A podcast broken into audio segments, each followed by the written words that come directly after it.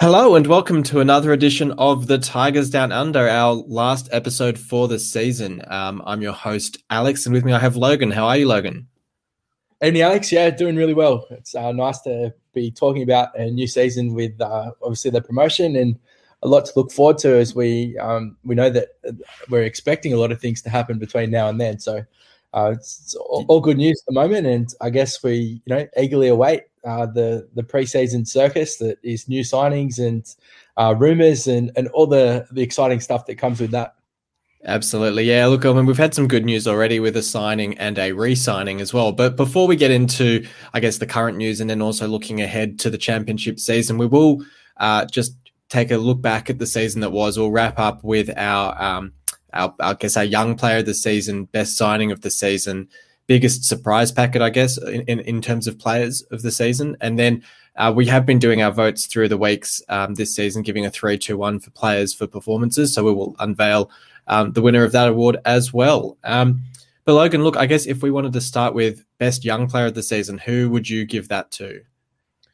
What an incredibly uh, hot, contested uh, field that that really is. Um, uh, when you look at the average kind of age of, of our squad, and you, consider all the all the names that kind of threw themselves into the equation, I think that I mean, when we consider young players, uh, I assume we're talking from what 23 years old and, and under. Yeah, I'd pro- yeah, I'd say so. Because if, if we're talking about that, then you've you've got to consider Mallik Wilks. You have to consider uh, Josh Emmanuel. You have to consider Alfie Jones. You have to uh, think about Greg Docherty. It's just the list uh, kind of goes on with uh, with with those young players, but it's really hard to go past uh, Keane Lewis Potter uh, for his his goal return and. Um, I guess being a hometown boy that makes it somewhat, uh, you know, a, a, little bit biased in in factoring. I think everybody wants uh, KLP to do well, and uh, I think this season was really the kind of um, the becoming of a of a man for him in in the sense that he had such an influential presence and uh, really kind of developed into uh, the player that that we we hoped he would be. And we saw glimpses of it in the previous championship season, but I think that across the the board from from start to finish. Um, you know, it's really hard to go past him. He had a, an excellent season. Yeah, look, a terrific season for him, and um, he's performing at a level where you just sort of came to expect that from him, and I think that's the biggest compliment you can pay him that it was just expected week in week out, and he kept delivering for us. And um, you know, we we sort of talked probably at the halfway point of the season about favorite goal of the season and that sort of thing, and I, I can't go past that goal he scored against um, I think it was Swindon in the game we lost, where he sort of picked the ball up from about halfway and just kind of kept going with it and, and fired at home. But um, yeah, look, a, a, terrific season for him. It was great to see him establish himself in the first 11 um, after sort of being a bit part player last season and really looking forward to see what he can do in the um, in the championship next season. Um, and, and, I'll probably, yep. I was just going to say it, it feels like December was a kind of a distant memory when yeah. there was all that speculation about whether he was going to re-sign and um, you know whether he was out of favor with McCann and not playing him because of the they didn't want him to go past his his contract uh, term. And uh, it was just uh, uh all that drama seemed to you know when we look at it in hindsight uh, it seemed quite irrelevant in the scheme of things uh, knowing how things panned out. So um, the fact that he was able to show the maturity of dealing with that situation and then have the second half of the season that he did have probably speaks into um, and makes an even stronger case for why he, uh, you know, is our young player of the season. Yeah, and look, and that's a great great word to use. I was about to say the same thing. I think the fact that he had that sort of contract drama during the season, but was able to overcome it and um, put the performances on the pitch just showed a maturity and a, a level headedness that you wouldn't normally expect of a guy of his age. Um, it's easy to forget just how young he is, and uh, and yeah, what a fantastic season he put together. Um, I guess for me, I mean, pretty similar sort of vein, going with a hometown boy. Um, uh, I've gone with Jacob Greaves, who broke into the side um, and was just, you know, he he, he displaced um, Reece Burke at the back, and really um, Burke never regained his spot in the side. And, and we'll talk a bit later about um, Burke's departure from the club. But Greaves has just had a tremendous season. We sort of hoped that after last season, with I think it was with Cheltenham Town, where he was on loan, that he would sort of come into the side and get a few appearances here and there. And I guess sort of similar to Lewis Potter last season, start to sort of make those cameo appearances and, and kind of grow into the side. But look, he took his opportunity and just didn't look back. And talking about players just putting performances in week in, week out, um, I think Greaves was was tremendous for us. I think it's it's really unfortunate that he wasn't able to cap the season off with a goal. I know he, you know, is, trying pretty hard to get it um, through the season, but um, he had that effort that Magennis ended up claiming. But um, look, I think he had a, fantastic season. And as far as um, young players breaking into the side, I think between him and Lewis Potter, I think we're we're well stocked with um, homegrown talent at the moment. Oh, certainly, and uh, just the, even you mentioning Jacob Greaves, it kind of uh, brings back some you know fond memories of how we would have probably identified uh, Reece Burke and Jordy de Wijs as, as potentially our strengths in in the beginning of this season as having a really strong uh, you know centre back pairing, um, and ultimately uh, you know although Reece Burke uh, did certainly play a, a far bigger role, it, it, was Jacob Greaves and Alfie Jones who you know ascertain the the majority of that role throughout the season, and were probably um, you know the most unexpected surprise packets in in that sense that they were our two best defenders, and um, you know they've they've proven it. Uh, and for that to be uh, probably the most unexpected combination, if we had have talked about it in the in the preseason, you know, it's a true testament yeah. to just how well they they both played. But uh, certainly gives you great grounds for for Jacob Greaves uh, taking that spot. Um, I guess the next uh, award or, or next um, accomplishment um, we can talk about is best signing of the season. Um, did you have a player in mind for that one? Uh, huge. I think Greg Docherty was was a very very strong uh, signing just for for what he did for our midfield, and I just thought the combination of of him and Honeyman. Uh, throughout the season was just exceptional. It was great to watch and really gave us that uh, that kind of guile and, and, and resolute, uh, you know, work rate that we needed in the midfield. And he just popped up and scored some really crucial goals. But again, I, I find myself in the in, in the conflict of uh, Josh Emmanuel and uh, and Lewie Coyle because both of those guys were um, incredible signings. And uh, you know, we've talked at length about the split season where they almost kind of uh, swapped roles, sort of being the the key player in the team and yeah. and, and starting right back. And um, you know, to have both of them on the books is is incredible, and uh, you know, really showed uh, the the people of, of Hull just how good both of them are, and uh, having both of them join the squad was massive. Um, yeah, I I would probably say it's between those three, but um, yeah, in- incredible signings. Yeah, no, definitely. And, and look, I, would probably I'd probably agree that for me, Docherty just edges it, and that's purely on the fact that Emmanuel and Coyle were fighting for that same spot. Where if we'd only signed one of them, I think whichever one we'd signed would easily be signing of the season for me. But just the pure fact that they essentially split the season um, by by default, almost I'd say I'd give it to Docherty instead because I think Docherty complementing that midfield spot was just tremendous. I mean, I'm I'm trying to think really. You think back to last season and and the players that we had in the midfield, and you're thinking of you know Irvine and Stewart, um, Lopez. Honeyman was only really a bit part player, but I'm trying to think. We we didn't really have a player of Docherty's sort, just that sort of engine that he could just run box to box. Um, was great defensively, would sort of break down opposition attacks, recover the ball, but also really offensively minded as well and, and really dangerous going forward. And I mean, I suppose in some ways the closest comparison I can think is Irvine. And Irvine, to me, just didn't have the same all round game that the Docherty's displayed this season. So I think, in a way, I mean, we've talked before about the fact that in some senses it feels like we've now got a stronger squad than last season. Um, and Docherty is one of those really big examples of it. Um, I think I saw an article a few weeks ago where Docherty actually said that even before we were relegated, um, I think McCann had been sort of reaching out to him to see if he was sort of interested in coming across. So there was that interest level when we were in a championship level, um, let alone League One. So it sort of shows when McCann viewed him and, and how much he rated him that he was essentially in our plans as a championship club as well. So to get him in League One was a massive coup. I think there was a few championship clubs after him as well, um, and he's just had a fantastic season. Yeah, I, I, do actually remember the feeling of when uh, signed with us, and everyone was, you know, somewhat bemused that he was willing to to take that step down to League One because I guess by all reports, um, you know, as as you mentioned, he is uh, certainly a championship player and was probably considered by most people uh, to view him of, of that being the the league that that he ought to be looking to play in. And so uh, for him to take a you know a, arguable step down to um, to League One and, and then I guess to take to it the way that he did, um, it, it, probably feels very right that that Greg Docherty is going to be playing Championship football uh, this season.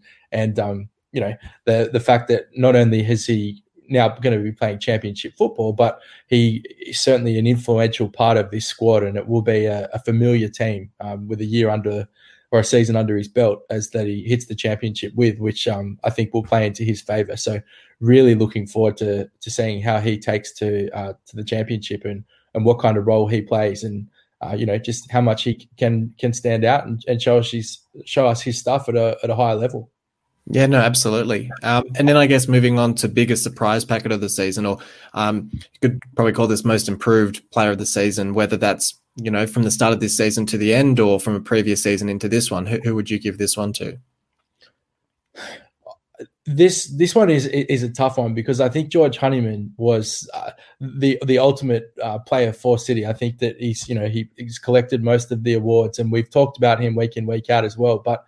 Uh, for me personally, this one has to go to Josh Magennis, and it's purely because I am still in disbelief at the uh, at the influence that he had on the um, not only on this on the score sheet and and the role that he had with his assists and his return, but he just really emerged as, um, as somewhat of the, the pivotal leader uh, or, seeming pivotal leader in the in the squad. Um, I know that McCann uh, viewed him extremely highly, but his influence behind closed doors and what he means to the playing group uh, seems to be really obvious. And yeah. uh, him to kind of, yeah, as I said, uh, surpass all my expectations of him uh, as far as what I expected on the field, but also to see the role and and how he was viewed by by the playing group.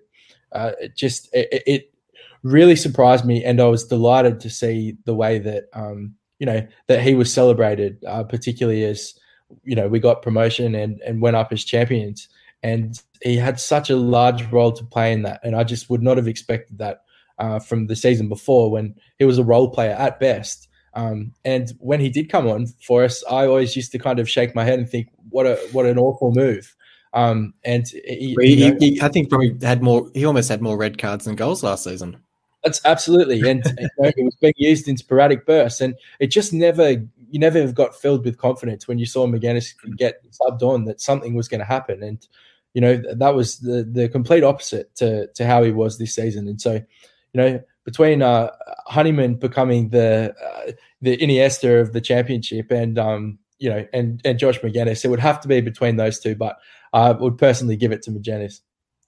Yeah, and look, and and also when you consider the fact that he had COVID during the season, and as an asthmatic, that would I, th- I can't remember the amount of weight that he lost, but it was a significant amount. So the fact that he was even able to get back on the pitch at any sort of level and the, the mm. contribution that he made in that second half of the season was was tremendous. And look, I mean, he's not even a name that had sort of crossed my mind when I was thinking of this award, but you're absolutely right that um, compared to last season to this season, I think his role and, and his goal return was was tremendous and, and, a huge part of our promotion. I mean, towards the end of the season, there were games where he was the the most reliable or the most informed of that front three and, and was scoring almost every week for us. Um, so yeah, he had he had a tremendous season and and quite rightly, as you say, Honeyman as well, going from a, a pretty maligned sort of um, role in the side last season where he was getting criticised quite a bit for his his sort of I mean he was running around a lot without a whole lot of output. Um, and he's really turned his game around this season or, or, sort of stepped up this season. So he's certainly another one um, that you can't really look past. Uh,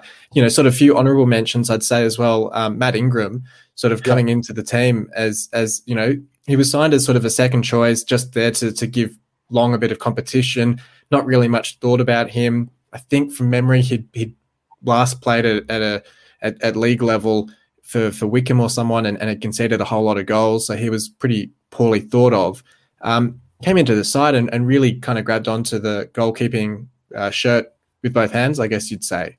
Um, then I guess the other one I'd say as well was Regan Slater, who yeah. who really kind of came into the team as probably the least impressive of the loanees, um, and and sort of left the end of the season as almost the most sought after. That we're sort of thinking if we can sign any of them on the permanent, we want Regan Slater because I guess after um, after a couple of injuries in the side and he sort of got his chance to step into the midfield, he, he really proved his worth and, and really showed that a consistent run of games um, could really sort of give him that confidence and that ability in, his game, and um, had a, had a, had a great end to the season.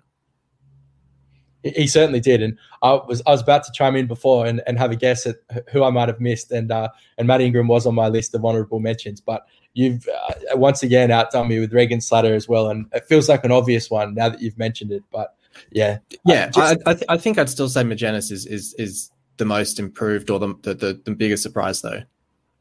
Uh, certainly, and I think I, I, guess if you go across the team and and you know think about how long the the League One season is and just how many games you actually play, you know, you could make uh, honourable cases for for each one of those players, and I guess it's kind of what you look for uh, the most. And um, I, I, guess when when you're thinking about upfront, and you think about goal goal return. That seems to be the statistic that that that stands out. But uh, yeah, you mentioning Matt Ingram as well. There were some crucial saves that that he made, and um, you know, again, as you said, started the story of his season was uh, started behind uh, Long and really wasn't in the in the equation as someone who was going to have a, a, a, role in the season, and, and he was outstanding. So I guess when we think about him now as well, uh, I saw uh, some rumblings on Twitter about well, what do we do keeper wise now? Is he the first choice heading into the championship, or when we talk about going out to sign another keeper? Uh, are we looking to kind of upgrade from him? And I think that's a really, really good question to ask because Matt Ingram could well be a, a very, very good standard championship keeper. Yeah. Yeah. Look, it's going to be interesting. I think there's a few rumblings that there's a keeper potentially being signed this week or next. So keep an eye out on on developments with that. But um, I guess the last and, and, and maybe the most significant award is Player of the Season. This is the one that we've given the votes for during the season.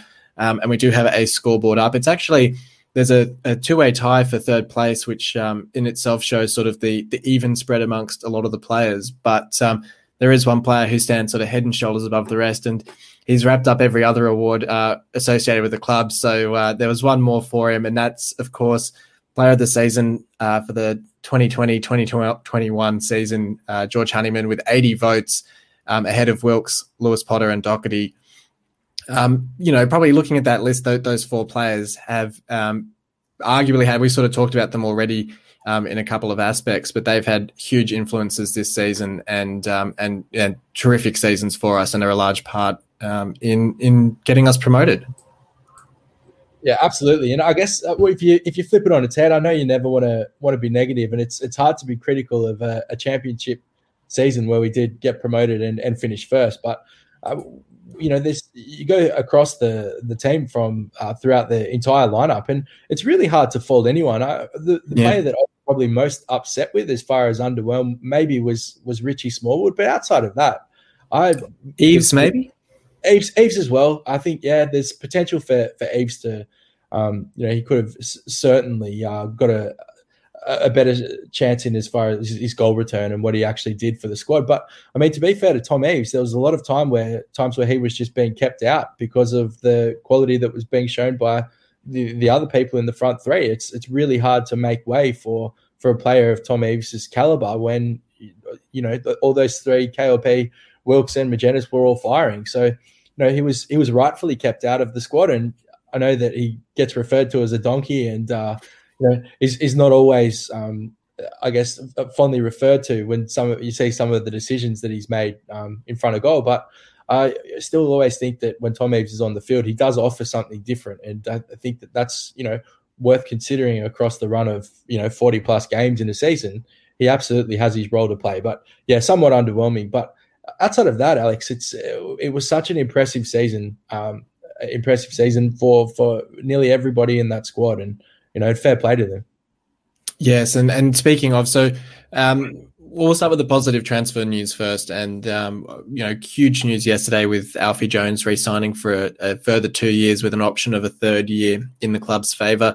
Um, yeah. Sort of amazing and big news just because of the rarity of, of getting a player to re sign on those sorts of terms. Um, really great to see. And, and you hope it sort of strikes a chord or, or sort of sets a tone for the, um, for the summer and we can see a few more players perhaps sign on for longer term deals.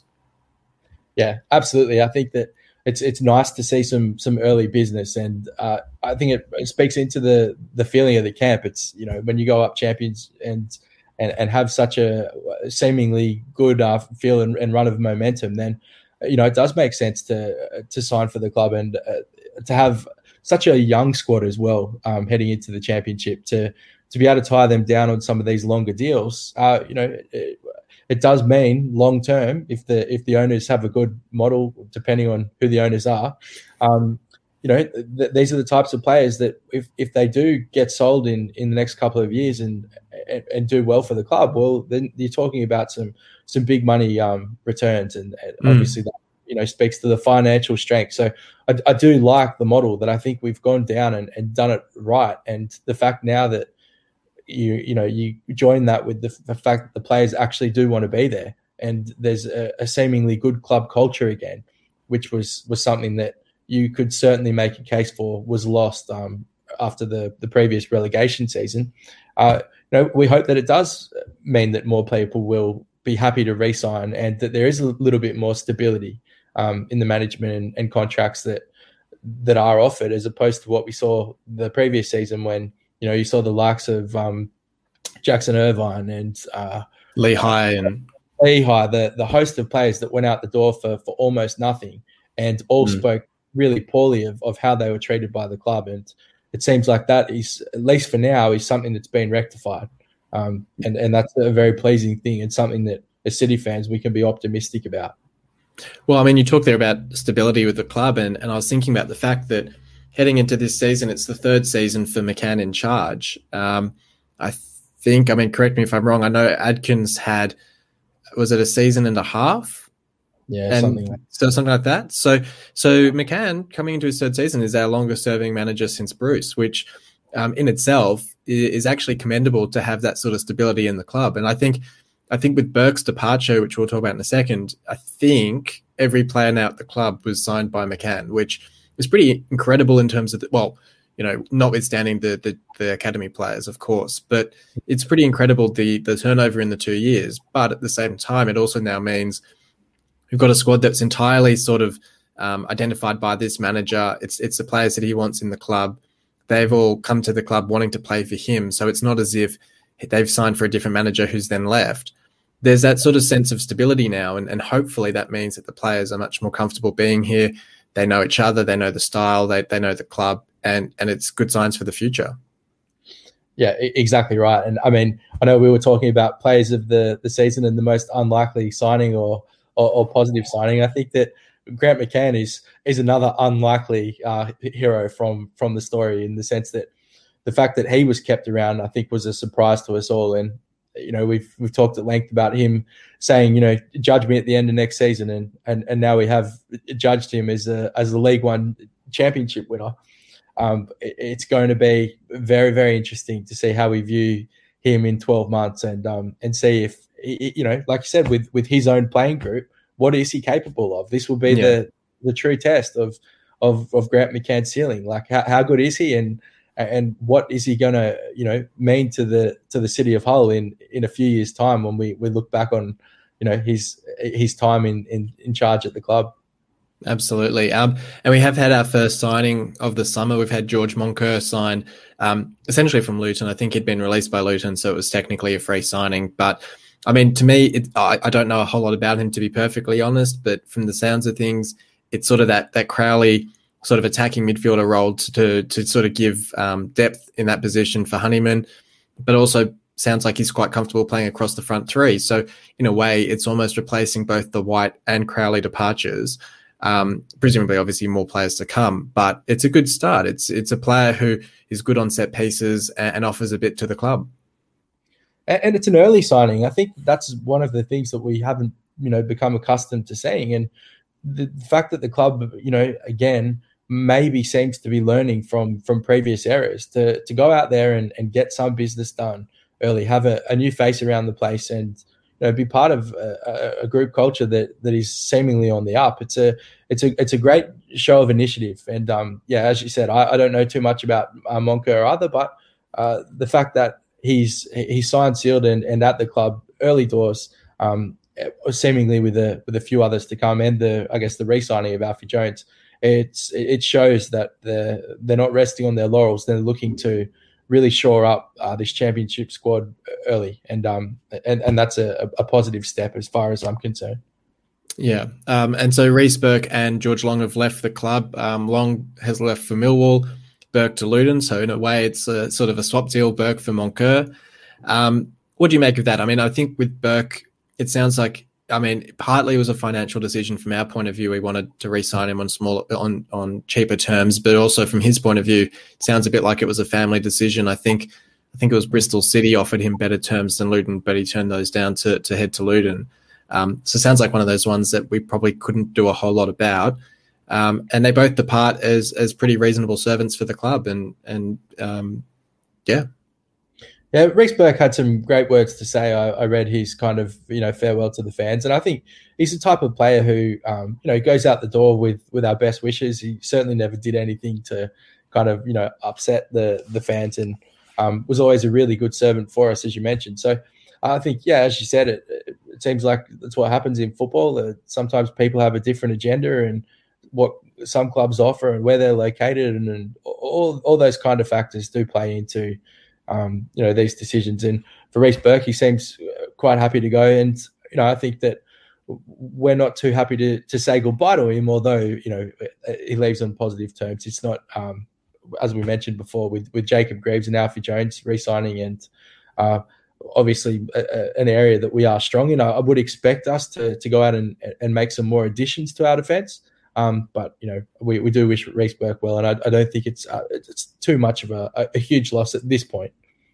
Yeah, and I guess it's a bit of a shame with Long going as well. I I still sort of think back to that game against Chelsea in the FA Cup where he looked a really quality keeper for us, and it was one of those games where you sort of looked at it and went, well, you know, we're playing Premier League opposition, and he's he's sort of standing out.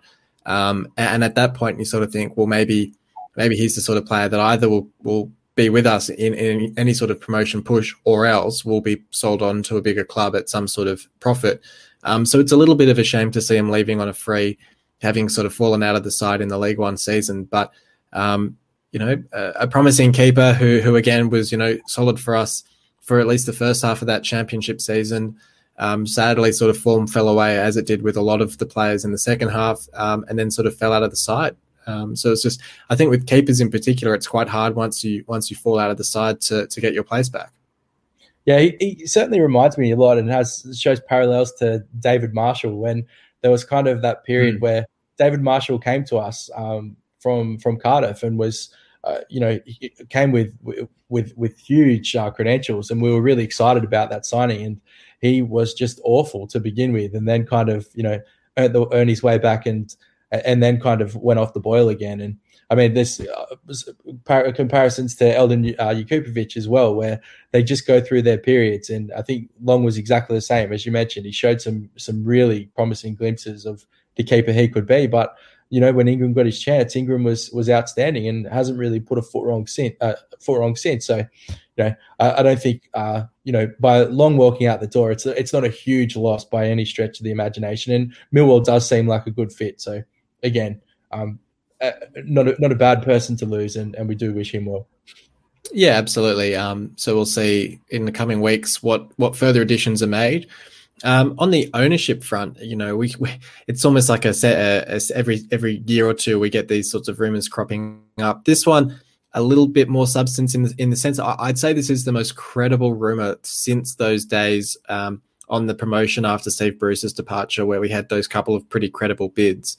Um, it's gone a bit quiet lately, which I don't know if that means that stuff's actually happening behind the scenes or it just means that the rumor's gone away. But um, I, am not quite trying to pronounce the name. Acun Ilıcalı, perhaps, uh, Turkish businessman, um, TV mogul over in Turkey, big football supporter. So um, at least from the front of or the position of um, wanting an owner who who loves the game, who understands the game, and who appreciates the game, and potentially therefore by extension the fans as well. Um, it's a it's a big tick in that box. Um, net wealth net wealth around about hundred million pounds, um, rumored at least. Um, so he's not he's not um, you know a, a, billionaire or an oligarch or anything like that, but he's also um, a pretty credible um, frontman for any sort of takeover bid. But yeah, I mean, uh, there's not been a whole lot of ch- chatter about it in the last week or so. So, so what do you make of it? Yeah, hard to say. I think that uh, you know when the sale of a club goes through, I don't think it's as simple as here's here's a package and uh, yeah. and, and here's the contract. Once you sign, it's yours type thing. I know that there's there's a lot to negotiate, particularly in the in the interest of Hull. When you think about the relationship with the council, and we've heard about how tricky some of the negotiations over the KCOM have been. So, uh, with with that in mind, uh, I wouldn't expect a sale to to go through quickly. And yeah, as you mentioned, it, it, it could be in the advanced stages. Uh, I think that for it to to make the headlines and to be in the news as it was, um, then there's there's certainly some legs to it. And it's uh, you know in the past we've we've been let down by some of these uh, you know preemptive sales that are 100% going through, and you see yeah. Twitter start to light up, and then you know within hours it's it's it's dead. So I think we we have to wait patiently with these things, and you know I think it would be it would be certainly welcome news if uh, if if on the face value it is as good a good a proposition as it seems, but um, you know uh, from from I guess the standpoint of it would immediately repair the the barrier between some of the fans who are still choosing to stay away. Um, from the from the Tigers games because of the, the Allams being at the helm. So I mean, any change, at least initially, will be will be a good change. But um, you know, as the credentials of uh, Acun uh, Alakawi, or however we do pronounce that name, um, you know, we'll we'll have to wait and see. Uh, I, I, guess because we just have been promoted and and there's such an excitement around the club. I, I know personally, it doesn't feel like it has the same urgency that it did at this time, you know, last last year. Yeah. Um, but again, it, it, would be nice to see a, a change um, for for the stay away fans, I guess.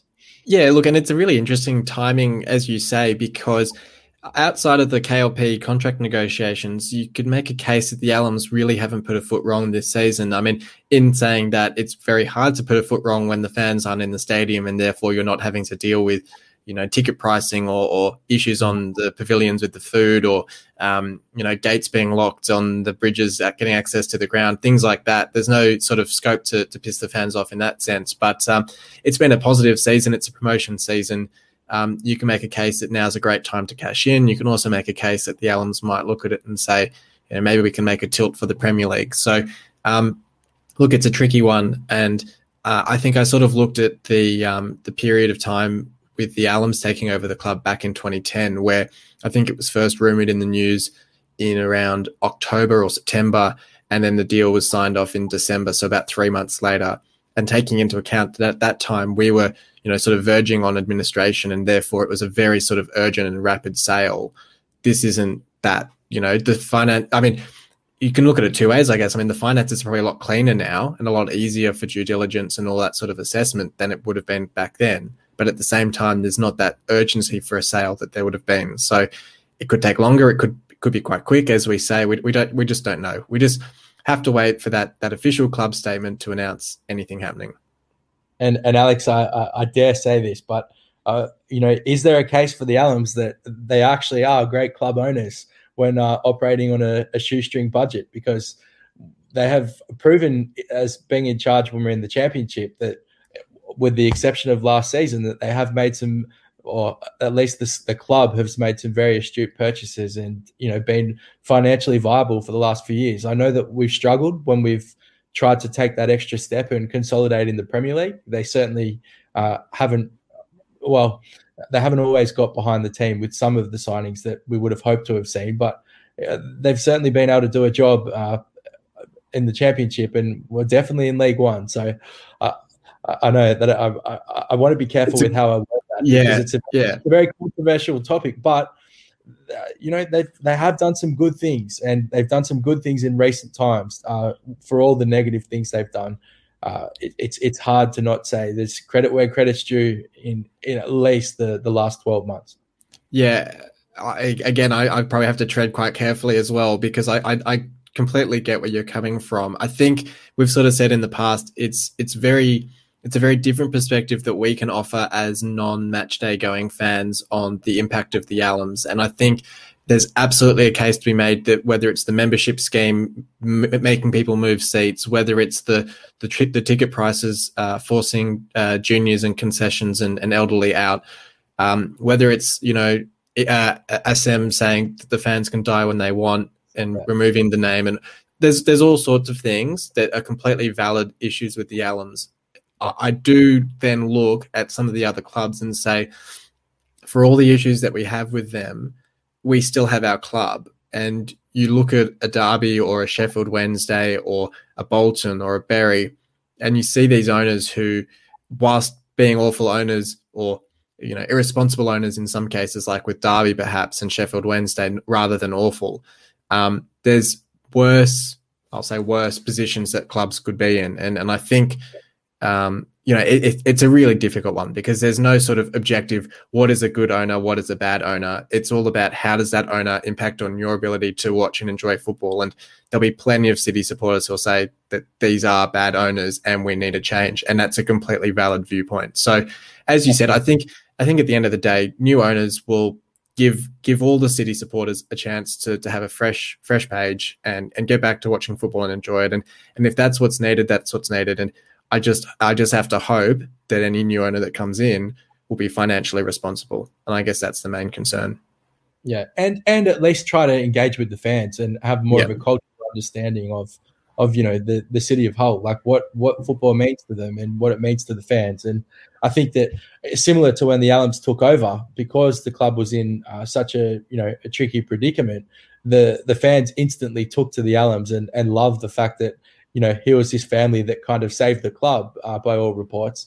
And then obviously it's gone pear shaped since then. But mm. at least with the with the new relationship, then you know a lot of that stuff goes instantly. And all it takes is a quick look at uh, you know at Blackpool as well, who yeah. have gone through a, a, really tricky situation themselves. And with the the change in ownership, um, you know, fair play to them also finding a way to get promoted.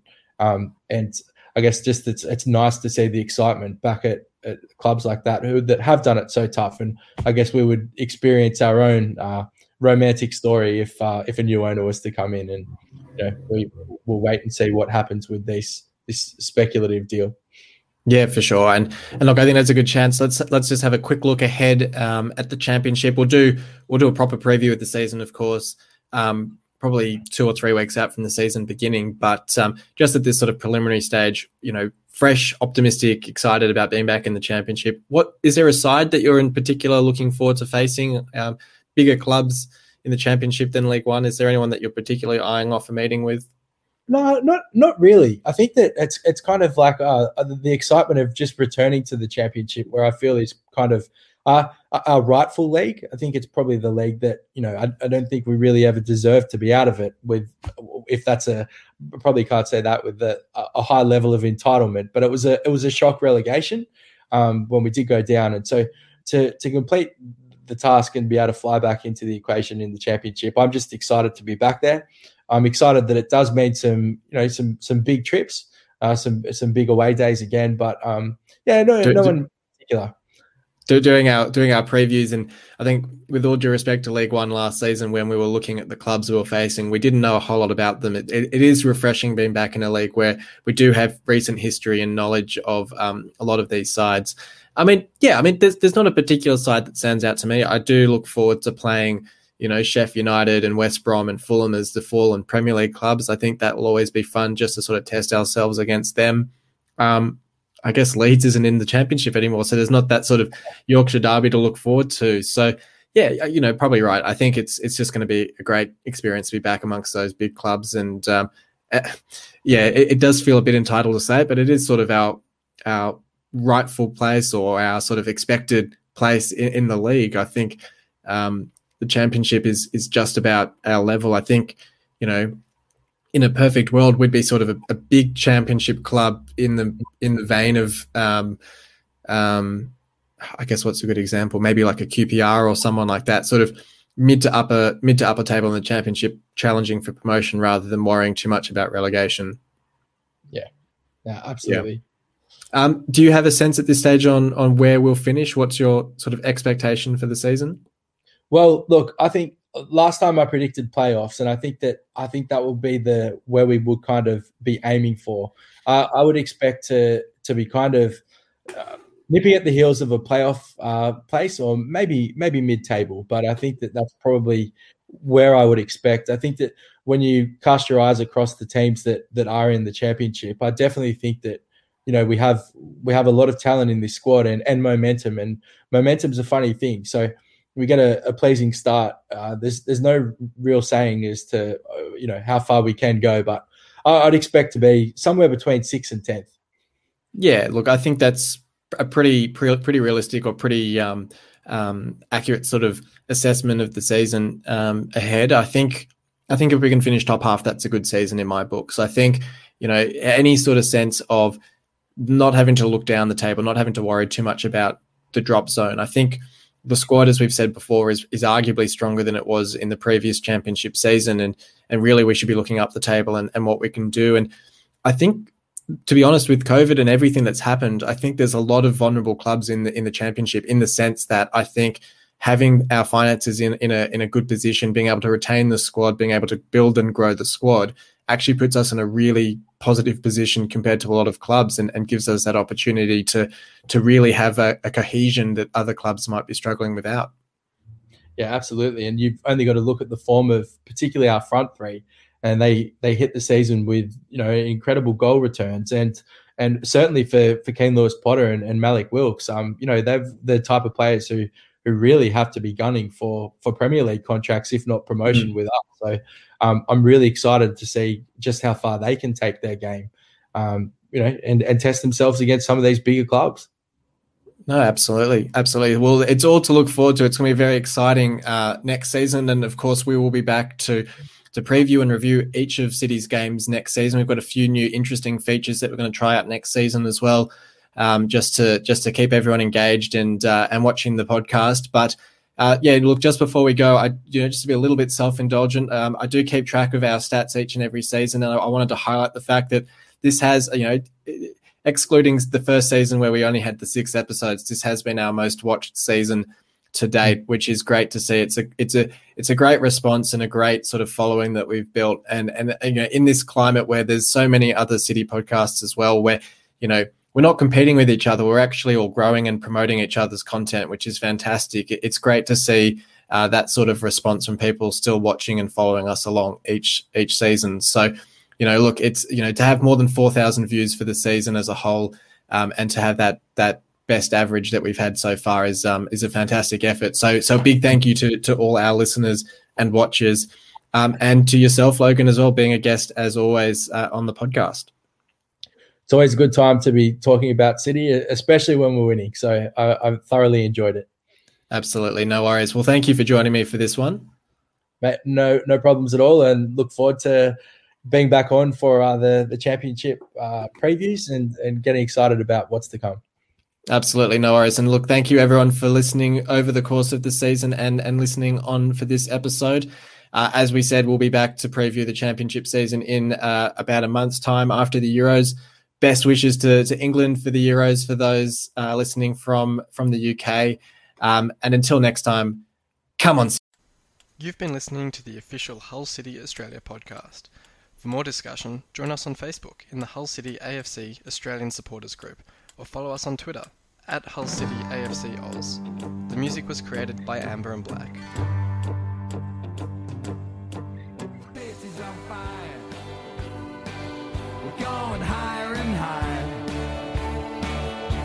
There's no turning back, cause you're out.